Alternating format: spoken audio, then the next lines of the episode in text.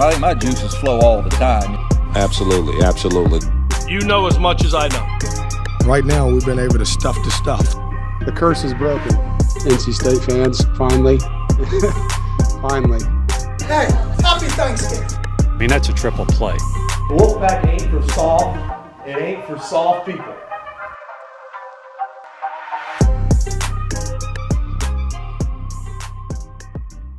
We're back for another edition of Law of the Wolf. Your host, Joe Giglio, joined this week by Scott Wood, which means we have college basketball to talk about. We have NC State men's basketball to talk about. We have a win to talk about. I'm going to I'm gonna be honest with you, Scott. I am old. So nine o'clock games are no longer in, in a, a live experience for me. So I want to explain how this happened yesterday.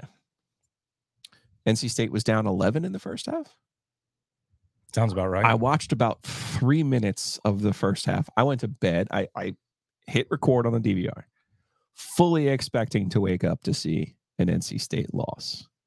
Check my phone. See that NC State won 54 52 with the DJ Burns shot near the buzzer. And I was like, oh, okay. Sat down this morning. I watched the final eight minutes of the basketball game. Have you ever watched ESPN Classic and you're like, now, are you sure this team is going to win? You ever watch the 86 World Series on ESPN Classic and be like, are we sure the Red Sox didn't come back and win this game? Like, I, I don't understand. How did this happen? Eight minutes left. States again, again down 11. And I'm going, wait, what happened?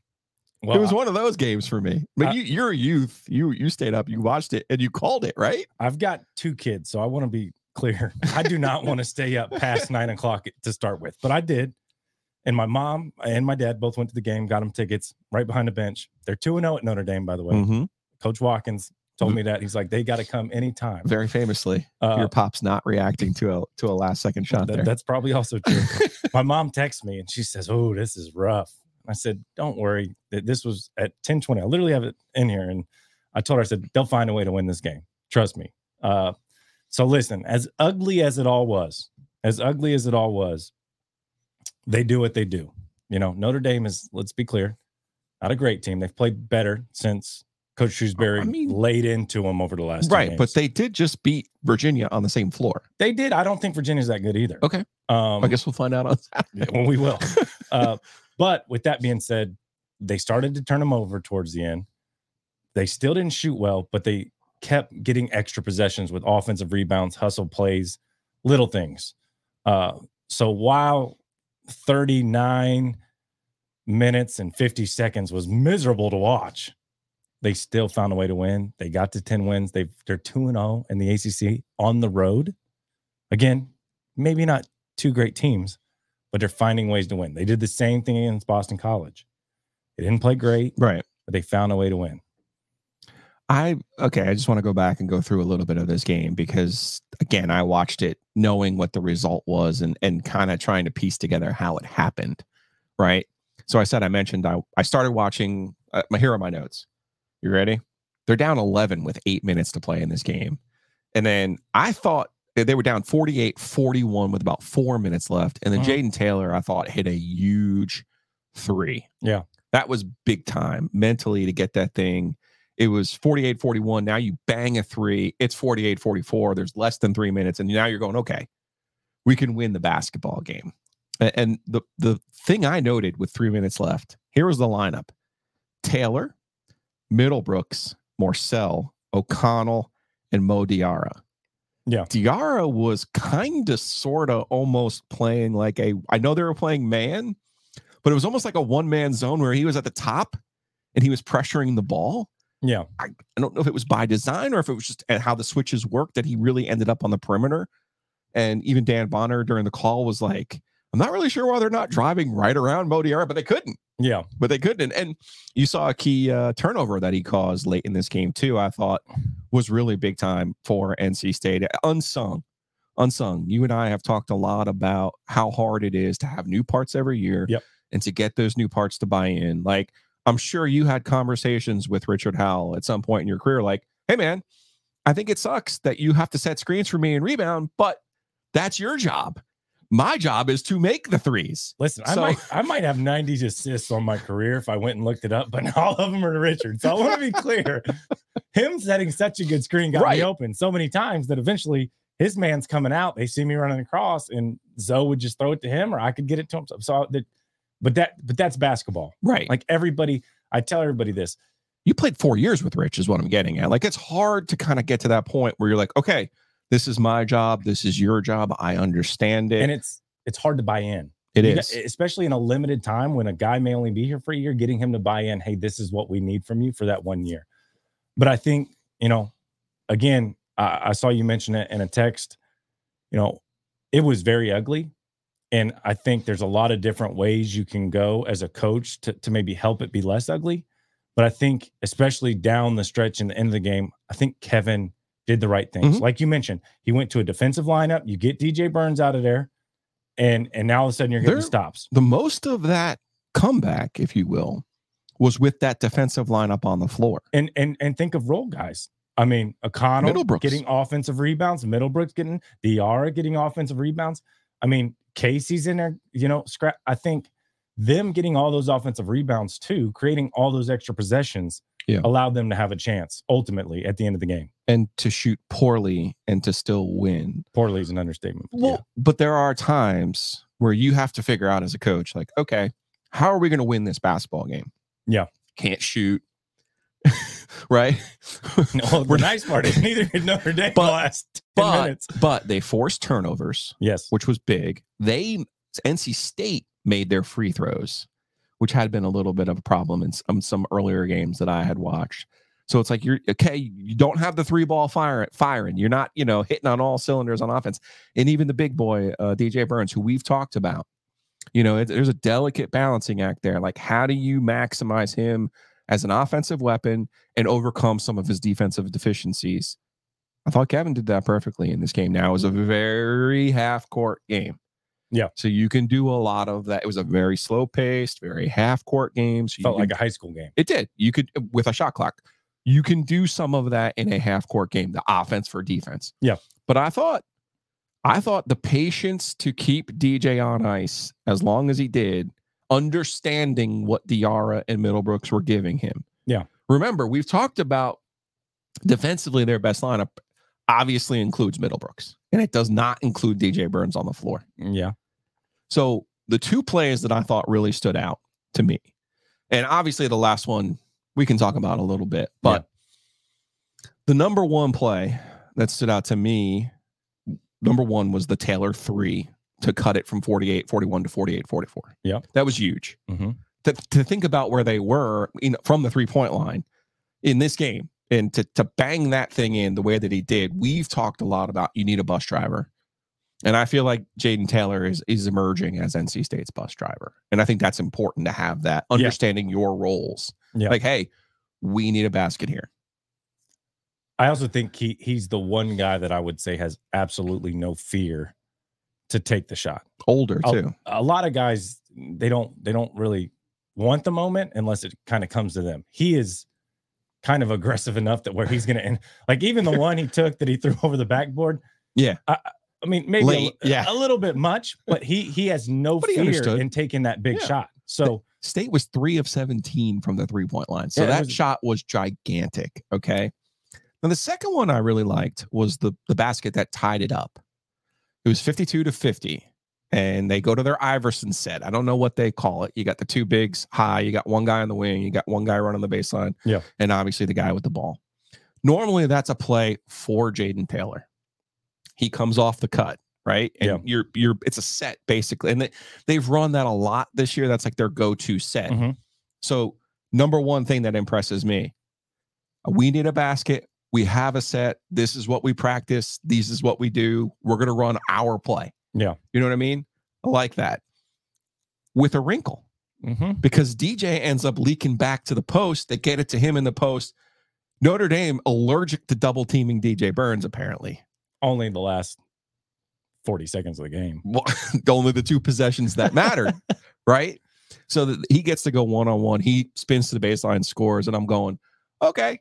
You know, and then the final sequence of the game, you said to me, um, the the foul. You didn't like the press. You didn't like the foul. No- nothing about it. you I didn't liked. like any of that. None of it. But it's and even Dan Bonner and, and Western, uh, it was great to hear their voices on the call.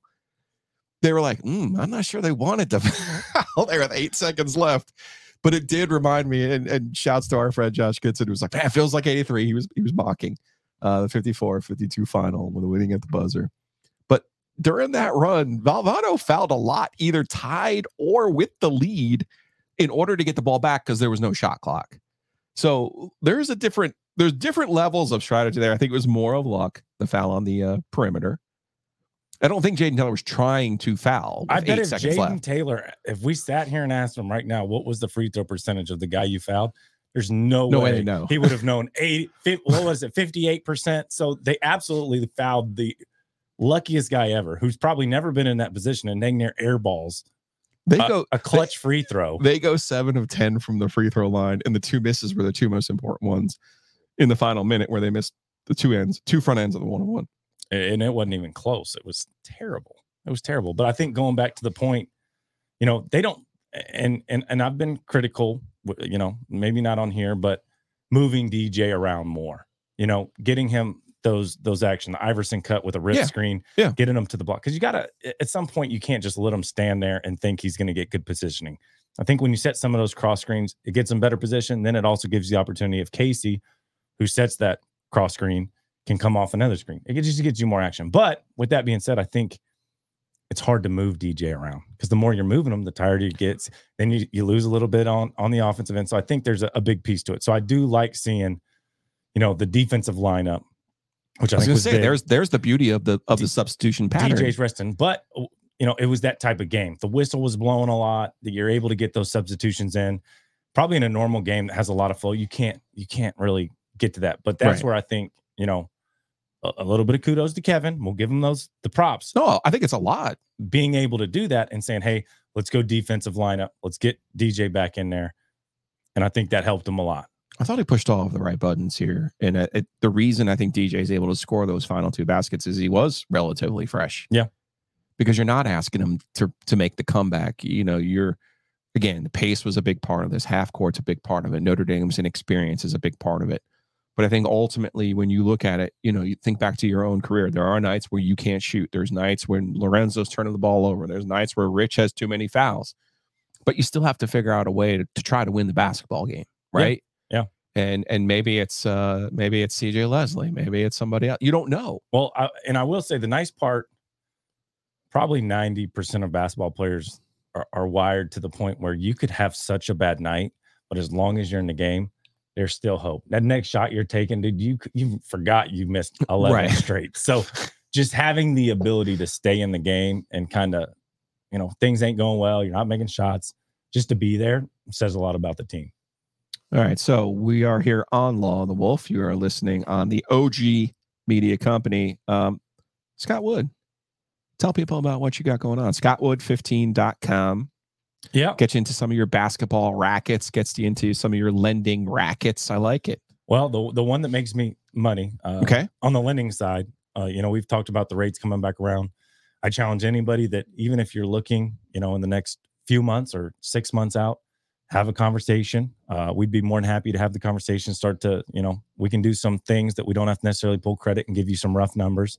So just start that conversation. A little bit of a fact finding mission before you can really start looking for things. Is what yeah you're saying. i mean at least get an idea so then when you get with your realtor this is already laid out a lot of people they kind of go it's you know our the way we, things are run with us it's almost backwards. They go to the realtor first and then they're coming to the lender and the realtor has no idea if they're qualified for a home. So let's start doing it the right way. Reach out to your local lender.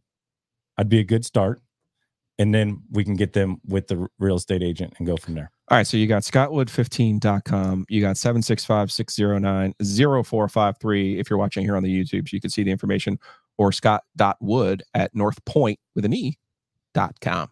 And speaking of realtors, hometown realty, they got six locations from here to the coast. They have more than 250 agents.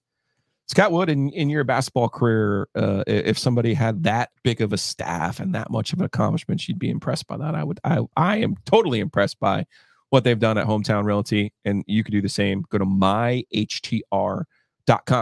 Doesn't get any easier. Buy, sell, calculate. And then, of course, you will have to close on that house at some point. You're going to need some help with that. That's where Josh Whitaker, Joe Hamer. Josh is a big NC State fan, so you should support him. It's wh.lawyer. I mean, how do you not love the world's greatest URL? wh.lawyer. All right. Uh, before we get to NC State's game against Virginia on Saturday, they play two o'clock Saturday over at PNC Arena. Virginia comes in. You've mentioned that the uh, the Cavaliers may or may not be exactly um, running the hottest that they possibly could run. It's it's they're a weird team in my opinion. Eleven and three.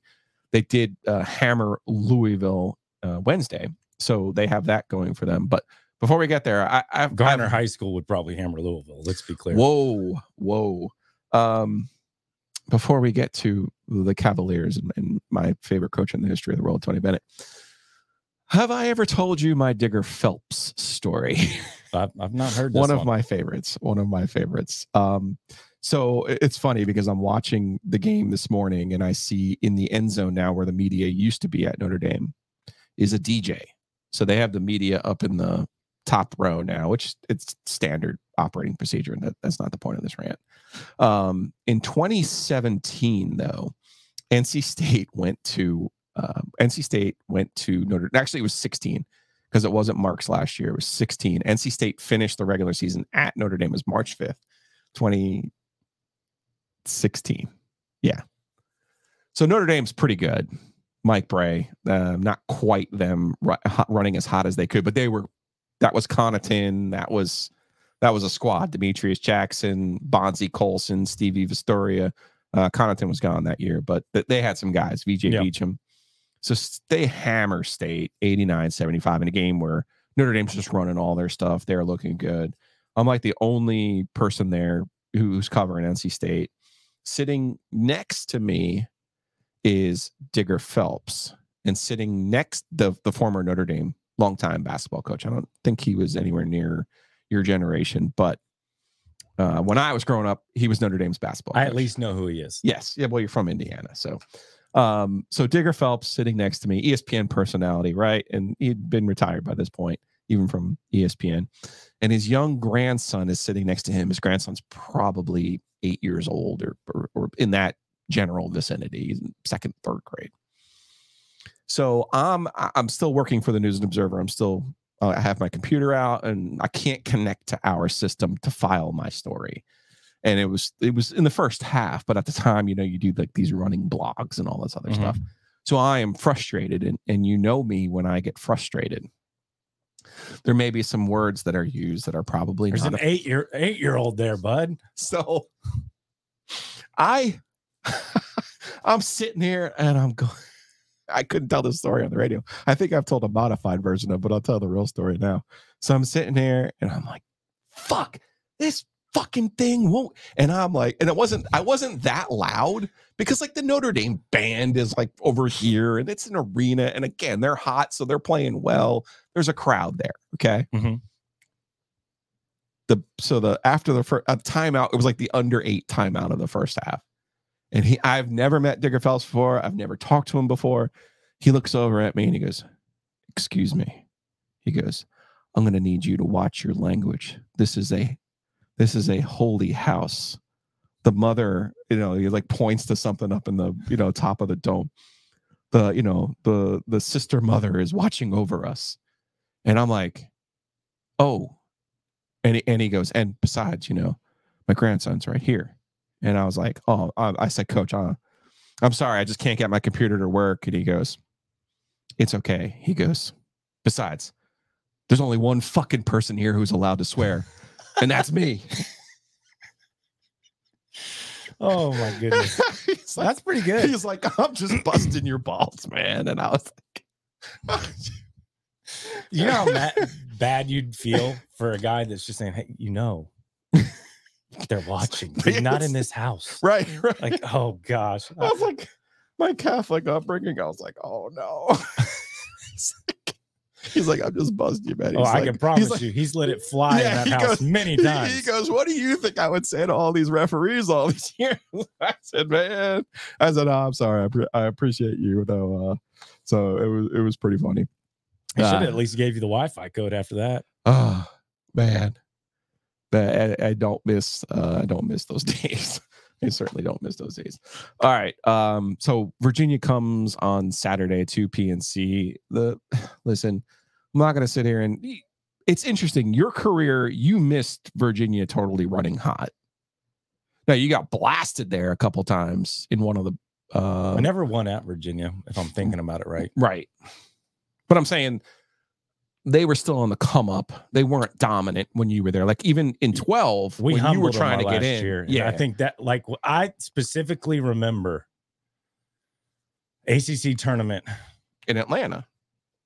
Was it Atlanta? Yes. Well, you beat them two years in a row. I don't think it was Atlanta because you beat them Atlanta and Greensboro. Is was, was my senior year, That was and- Greensboro. and me and Mark. I had a really good game. I think I just broke Rodney Monroe's three point record, and we're walking uh, to the podium, and they're coming out, and I think they were like legit a bubble team. yeah, you both were. And I think when they lost that game, it was just like, and I remember Tony Bennett was nice as could be, came up and said, Congratulations, yada, yada, yada. And it almost looked like they were in tears. And he was with Joe Harris. And Joe Harris, like, couldn't even look me in the eye at the time because they knew that their hopes were gone. Uh, but he's always been a really good coach. I, I, I enjoyed playing him just because that pack line defense. I mean, they keep it tight. I've always said if you can make shots against Virginia, you got a chance to win. Uh, That- but, but that's but if they shoot twenty eight percent, it might be a long night for them. It's an interesting point though, because they are the kings of one of Mark Gottfried's favorite sayings, KYP, know your personnel. They would close out on you. Obviously, they wouldn't give you the same looks that they would say even Zoe, Agreed. where they're like, Hey, oh, you want to try to make a difficult shot? Congratulations. Go make a difficult Yeah. shot from a spot that we're willing to give you a difficult shot from. Well, and that's the, I, I think they do a good job from a scouting perspective, but they are hundred percent trying to take away the easy ones. Yeah. their priority is easy ones. So I always felt that, you know, around especially the arc and taking some of those pull up jumpers and threes, if you guys get on some type of roll, it puts them in a tough spot because their whole Seven threes in that game. priority is to take away the easy ones. 75 56 Wolfpack in Greensboro. Seven threes you made in that game. 23 points. Probably the, think we had the most I've ever had. I think we had the Scott Wood rule of four in that one. Yeah. I think we If it. Roy's watching, screw you for for listening to Joe on the rule of four. I do not remember CJ Leslie but taking 17 shots in that game. what? Oh, I don't think it mattered. It was we. I mean, we handled them. Yeah. I mean, he could have taken twenty five. It probably wouldn't have mattered. Yeah. Um Virginia has changed though. I feel like he had he he had a he developed players, he Yeah. recruited players, they were able to stay in the system, they learned, you know, their offense isn't easy to learn, their defense isn't easy to learn, and you almost have to like brainwash yourself into thinking we're going to win these, you know, snail games of uh chess, you know, the, eh, if you if you haven't been there since you're the end of your career, they celebrate shot clock violations there like they won the national championship. Like it's a very odd culture of basketball that they have. Yeah. They've convinced themselves like, no, no, no.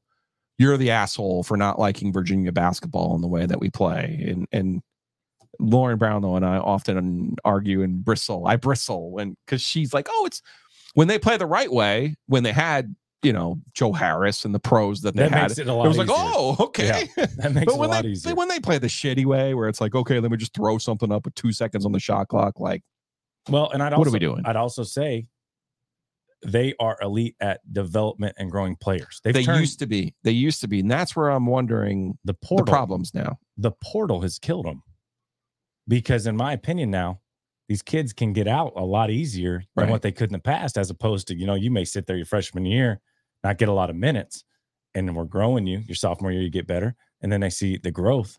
The kids after the freshman year, if they don't, you know, get the minutes that they want, they're gone. So it's hard. Like they're not seeing guys that are there for three, four years yeah, anymore. especially their fours and fives. They used to get no, you know, no frills for an Akil Mitchell, and by the end of that guy's career, you were like, oh, damn, he's really good. Yeah. because he's been there for four or five years, knows what they're doing, fits exactly what they want to do. I feel like they've lost a lot of that basically since the championship team. I know the world's been weird. yeah. since since the pandemic the world's been weird but i feel like they've been affected potentially more than any other i mean them and notre dame You know, Notre Dame used to be Virginia and Notre Dame for a long time were the two programs that had the fewest transfers. Yeah. And I think that's just I think that's a big piece to it. And We talk we talk about like Wake and even State just getting the portal right. You know, get- bringing in the right guys. I think they are still struggling at it because that has never been their way. that's they not how that, grow that's not how he wants to do it. And so I think he's always going to have a hard time fighting the battle, thinking that the day and age of a kid going to stay there for four years is is probably gone. What do you th- now? I look at state schedule here in the ACC play. You mentioned they're two and zero. Boston College on the road, fine. Notre Dame, the way that they won the game, I think can give them confidence, Mhm. which is important. I look at their schedule though, and I go, okay, the games against Virginia, the games against Carolina, big win from Miami last night against Clemson. That was that was helpful for the league. You can't have like people pull away. You can't have like Clemson and and and Carolina pull away and devalue those other. Carolina might pull away though. They could, they could. Now they'll see Carolina next week, but those are the games. Virginia, Clemson, Carolina, Duke. Wake's gonna have a chance at it too. You know what I mean? Like you're gonna have to beat teams. Like last year, they beat the teams who made the tournament. That's why NC State got in last year. They beat Miami. Carolina didn't. yeah, and they I, beat Duke. Carolina didn't. You know, so for people like, oh, why didn't why didn't State get in? And Clemson, Clemson didn't last year either. The only team they beat that got in was State. yeah. Well, it's going to be interesting to see how they really value the ACC because I actually think, as a whole, they are better than what a lot of people are going to give them credit for. And I got a weird feeling we're going to get into this season, and like you said, no one's really going to pull away. I think I- think Carolina's really good. I mean, Duke's going to figure it out at some point. You got Duke's getting better. You got Clemson there. I just think everybody's going to beat everybody up. And it's going to be one of those where somebody wins the ACC with four or five losses or something weird. And it's going to be very balanced. So I'm going to be interested to see at the end of the year. Like, I mean, Miami went 15 and 5 last year and technically won the league. and that's the thing. So five. are they still going to get five teams in with that? I just feel like, and, and they even said it on the air the other night. I just don't feel like anybody's talking about the ACC basketball, but I think it's honestly a, a better conference than a few of the other ones that, you know, a Big Ten O- outside of Purdue. I mean, who are we talking about in the in the Big Ten? I can't think of anybody. like it's just I've watched a few and I'm just like, uh, so I- I just- it's- good it's because gonna what's be- his name? and I've always said that even back when I played, it's just I think it makes you so much better because you're playing a very steady conference schedule. Everybody's pretty good. Yeah. There's really no mean, bad losses outside of Louisville. So it's going to be interesting to see at the end of the year if it's a very balanced, you know, one through seven. How are they going to value that? I also don't see a Final Four team though. I mean, Carolina could get there. I, I think. Carolina's got the potential. I think Duke's got I actually think potential. I actually think Clemson. Oh my gosh, it's Clemson. they need to play defense as they as they did. Isn't that weird f- for you to even hear?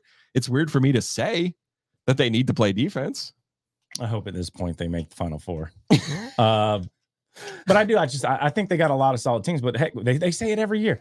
Every year we get to the tournament and then there's these two or three teams in there, and all of a sudden we've got two or three in the Elite Eight, and they're like, "Oh, the ACC is no good. Why do we have three teams still in an Elite Eight? They just find a way to do it. It's a basketball conference. All right, I want to expand on that point here in a second, but important that you support the people who support us. Breeze through 17 locations in the state of North Carolina. You need coffee, they got it. You need gas, of course, they've got it. You need alcoholic beverages, they've got that too. And snacks, all of the great stuff over at Breeze Through. Go check them out. Obviously, right there. If you're going to the game on Saturday, you will see the Breeze Through right there on Trinity and Edwards Mill. So go check them out. Breeze Through, they've got you covered wherever you go. And the OG OG is Hayes Lancaster, Mosquito Authority, Pest Authority. There ain't no, there ain't nothing without Hayes. So that's our guy. And if you have bug issues like, you know, Tony Ann seeing a cockroach, go to bugsbite.com. Save yourself some money, get those bugs out of your house. I have a I, I now have mice in my garage, which I've had addressed in the attic, but not the garage. So I do need to get on the uh, pest authority horn there and get my guys over at bugsbite.com. And if you use the promo code OG23, you can get yourself some great NC State swag at Homefield Apparel. It's homefieldapparel.com. Again, use the promo code 23, save yourself 15%. Saw a great um, social media post during the holiday. People getting that bomber jacket. The bomber jacket really is a big win. It's got the slobbering wolf. It's on your hat right there. So go check them out. It's at homefieldapparel.com. Um, uh, you, you were saying there before our, our break about, I was curious the way that college basketball has changed when you watch these games and you realize uh, Virginia doesn't have a guy for three and four years anymore.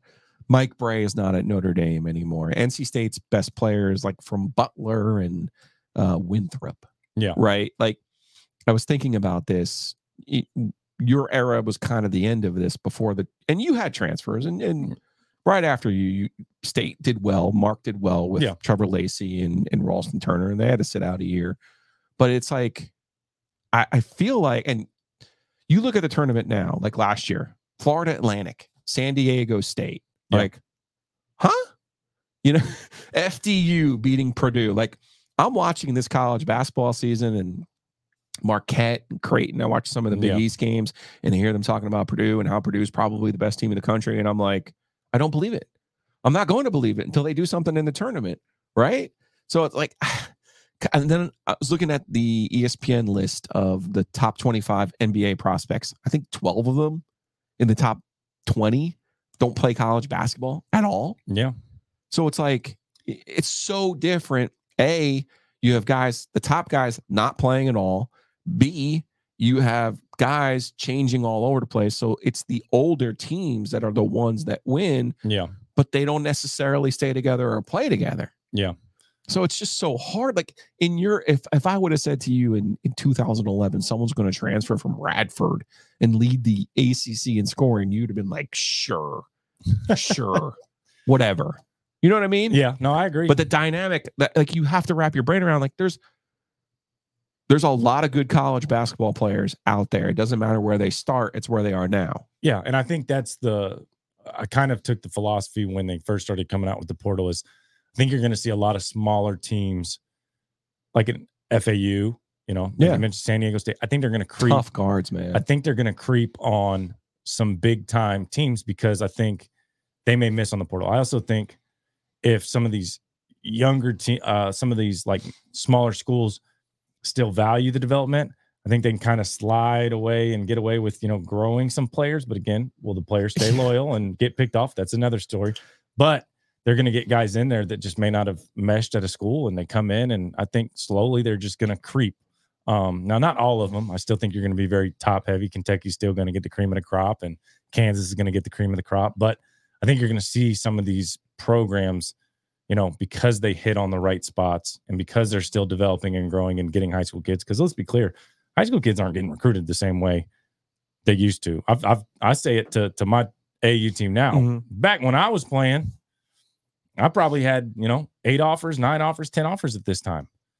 If I was playing nowadays, I don't. I might have one or two. You know, it's just changed. They're not Which that- year?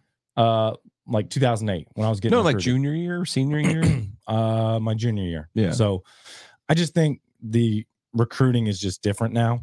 well, And- we're we're still two years away from the COVID year, COVID eligibility year being gone. Eh. I think that will change the dynamic too once we get there. But well, that's I mean, you got six year guys, so I Right. mean, fr- freshmen and and wouldn't you rather have a six year point guard than a first year point guard? I would, but I also think I think college coaches still have to try to value and develop kids. But again, I think the mindset is But how? they can take the easy way out. And I think that's you got to find you got to find the kids that are just gonna. I mean, they're gonna bring their lunch pail to work. They're gonna work and they're gonna understand. Hey, man, I might have to pay some of my dues.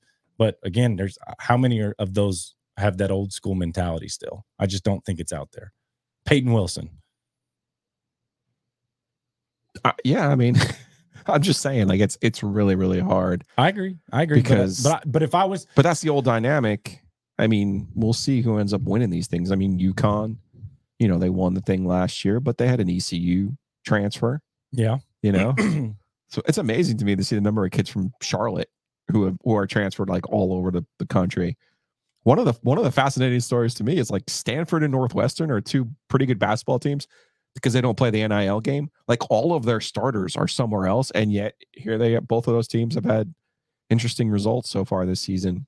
I, and I think there's ways you can do it with NIL not being a a main centerpiece, but now with Stop. no, I think I really do. Well, I, I think you got to be I in guess the game. FAU was there. I think you Not got like they're paying anybody.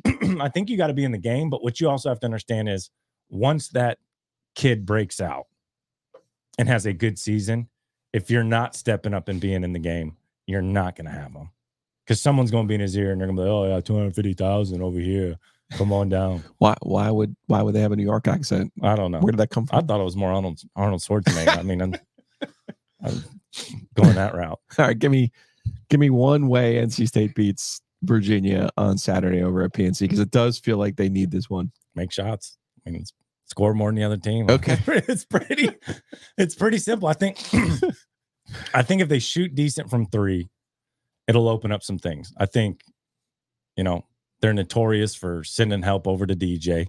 So DJ, Yeah, I was gonna say DJ is going to be doubled in this game. and and I think the the for again 39 minutes and 50 seconds of the Notre Dame game, they double teamed.